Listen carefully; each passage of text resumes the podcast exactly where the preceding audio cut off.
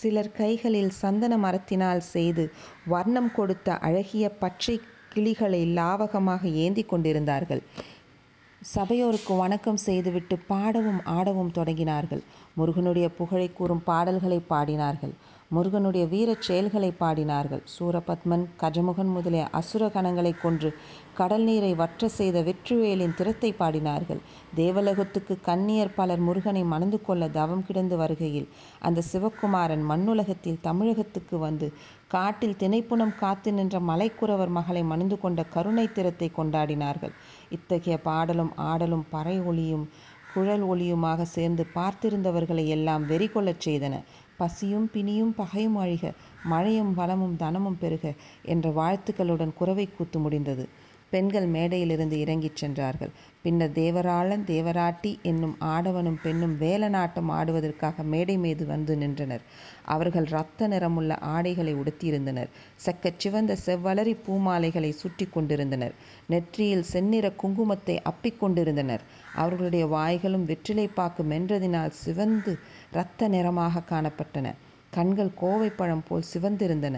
முதலில் சாந்தமாகவே ஆட்டம் ஆரம்பித்தது. தனித்தனியாகவும் கைகளை கோத்துக்கொண்டும் ஆடினார்கள். நேரமாக ஆக ஆட்டத்தில் வெறி மிகுந்து மேடையில் ஒரு பக்கத்தில் சாத்திருந்த வேலை தேவராட்டி கையில் எடுத்துக்கொண்டாள். தேவராளன் அதை அவள் கையிலிருந்து பிடுங்க முயன்றான். தேவராட்டி தடை செய்தாள். இறுதியில் தேவராளன் மேடை அதிரும்படியாக ஒரு பெரிய குதி குதித்து தேவராட்டி கையிலிருந்த வேலை பிடுங்கிக் கொண்டான்.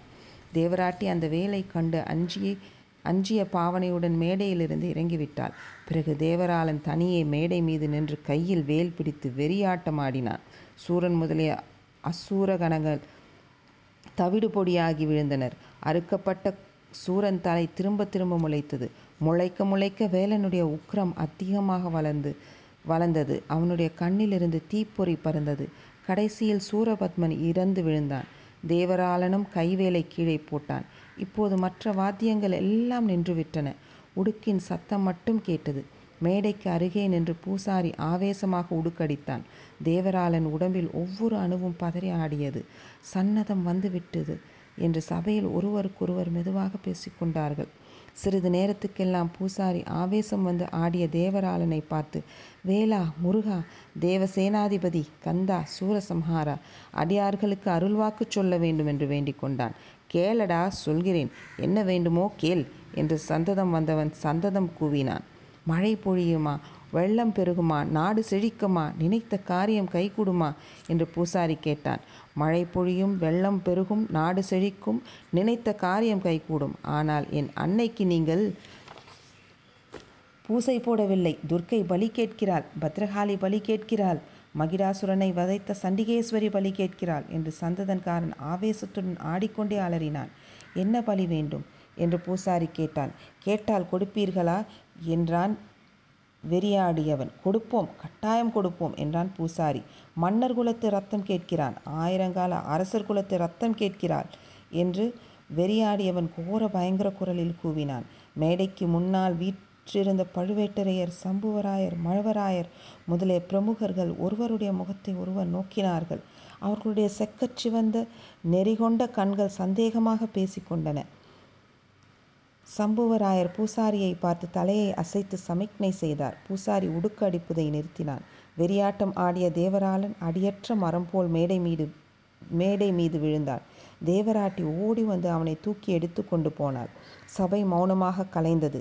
வெளியில் எங்கேயோ தூரத்தில் நரிகள் ஊளையிடும் சத்தம் கேட்டது.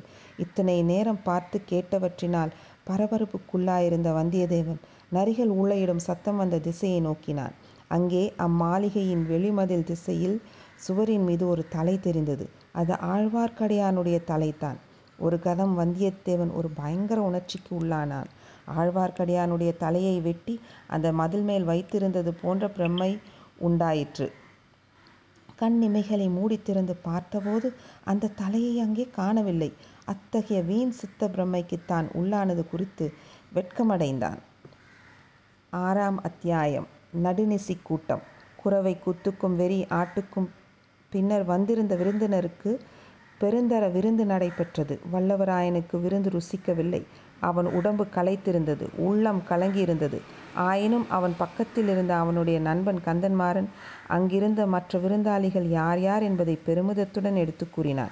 பழுவேட்டரையரும் சம்புவராயரும் தவிர அங்க மழபாடி தென்னவன் மழவராயர் வந்திருந்தார். குன்றத்தூர் பெருநிலக்கிழார் வந்திருந்தார். மும்முடிப் பல்லவராயர் வந்திருந்தார். தான் தான்தொங்கிக் கலிங்கராயர், வணங்காமுடி முனையர முனையரையர், தேவசேனாதிபதி பூவரையர், அஞ்சாத சிங்கமுத்திரையர், இரட்டைக்குடை ராஜாளியார் முதலியோரை இன்னின்னார் என்று கந்தன்மாறன் தன் நண்பனுடைய காதில் சொல்லி பிறர் அறியாதபடி சுட்டிக்காட்டி தெரியப்படுத்தினான். சிற்றரசர்களுக்கும் சிற்றரசர்களுக்கு சமமான சிறப்பு வாய்ந்தவர்களுக்கும் அரையர் என்ற பட்டப்பெயர் சேர்த்து அக்காலத்தில் வழங்கப்பட்டது. அவர்களுடைய ஊரை மட்டும் கூறி அரையர் என்ற பட்டப்பெயர் சேர்த்து அக்காலத்தில் வழங்கப்பட்டது. அவர்களுடைய ஊரை மட்டும் கூறி அரையர் என்ற சேர்த்து சொல்லும் மரபும் இருந்தது. அந்த நாளில் சிற்றரசர்கள் என்றால் பிறப்பினால் மட்டுமே அரசர் பட்டம் பெற்று அரண்மனை சக சுகபோகங்களில் திளைத்து வாழ்ந்திருப்பவர்கள் அல்ல. போர்க்களத்தில் முன்னணியில் நின்று போரிட சித்தமாயுள்ள வீராதி வீரர்கள் தாம் தங்கள் அரசுரிமையை நீடித்து காப்பாற்றிக் கொள்ள முடியும். எனவே ஒவ்வொருவரும் பற்பல போர்க்களங்களில் போரிட்டு புகழுடன் காயங்களையும் அடைந்தவர்களாகவே இருப்பார்கள். இன்று அத்தனை பேரும் பழையாறை சுந்தர சோழ சக்கரவர்த்தியின் ஆட்சிக்கு அடங்கி தம் தம் எல்லைக்குள் அதிகாரம் செலுத்தி வந்தார்கள். சிலர் சோழப் பேரரசில் பெருந்தரத்து அரசாங்க அதிகாரிகளாக பதவி வகித்து வந்தார்கள். இவ்வளவு முக்கியமான சோழ சாம்ராஜ்ய பிரமுகர்கள் எல்லோரும் ஓரிடத்தில் பார்த்தது பற்றி வல்லவராயன் நியாயமாக உவகை கொண்டிருக்க வேண்டும். ஆயினும் அவனுடைய உள்ளத்தில் உவகை ஏற்படவில்லை. இவ்வளவு பேரும் எதற்காக இங்கே கூடியிருக்கிறார்கள்? என்ற எண்ணம் அவனுக்கு அடிக்கடி தோன்றியது. ஏதேதோ தெளிவில்லாத ஐயங்கள் அவன் உள்ளத்தில் தோன்றி அலைந்தன. மனதில் இத்தகைய குழப்பத்துடனேயே வல்லவராயன் தனக்கென்று கந்தன்மாறன் சித்தப்படுத்தி கொடுத்திருந்த தனி இடத்தில் படுக்கச் சென்றான். விருந்தினர் பலர் வந்திருந்தபடியால் வல்லவராயனிற்கு அம்மாபெரும் மாளிகையின் மேல் மாடத்தில் ஒரு மூலையிலிருந்த திறந்த மண்டபமே படுப்பதற்கு கிடைத்தது. நீ மிகவும் களைத்திருக்கிறாய். ஆகையினால் நிம்மதியாக படுத்துத் தூங்கு. மற்ற விருந்தாளிகளை கவனித்துவிட்டு நான் உன் பக்கமே வந்து படுத்துக்கொள்கிறேன் என்று கந்தன்மாறன் சொல்லிவிட்டுப் போனான்.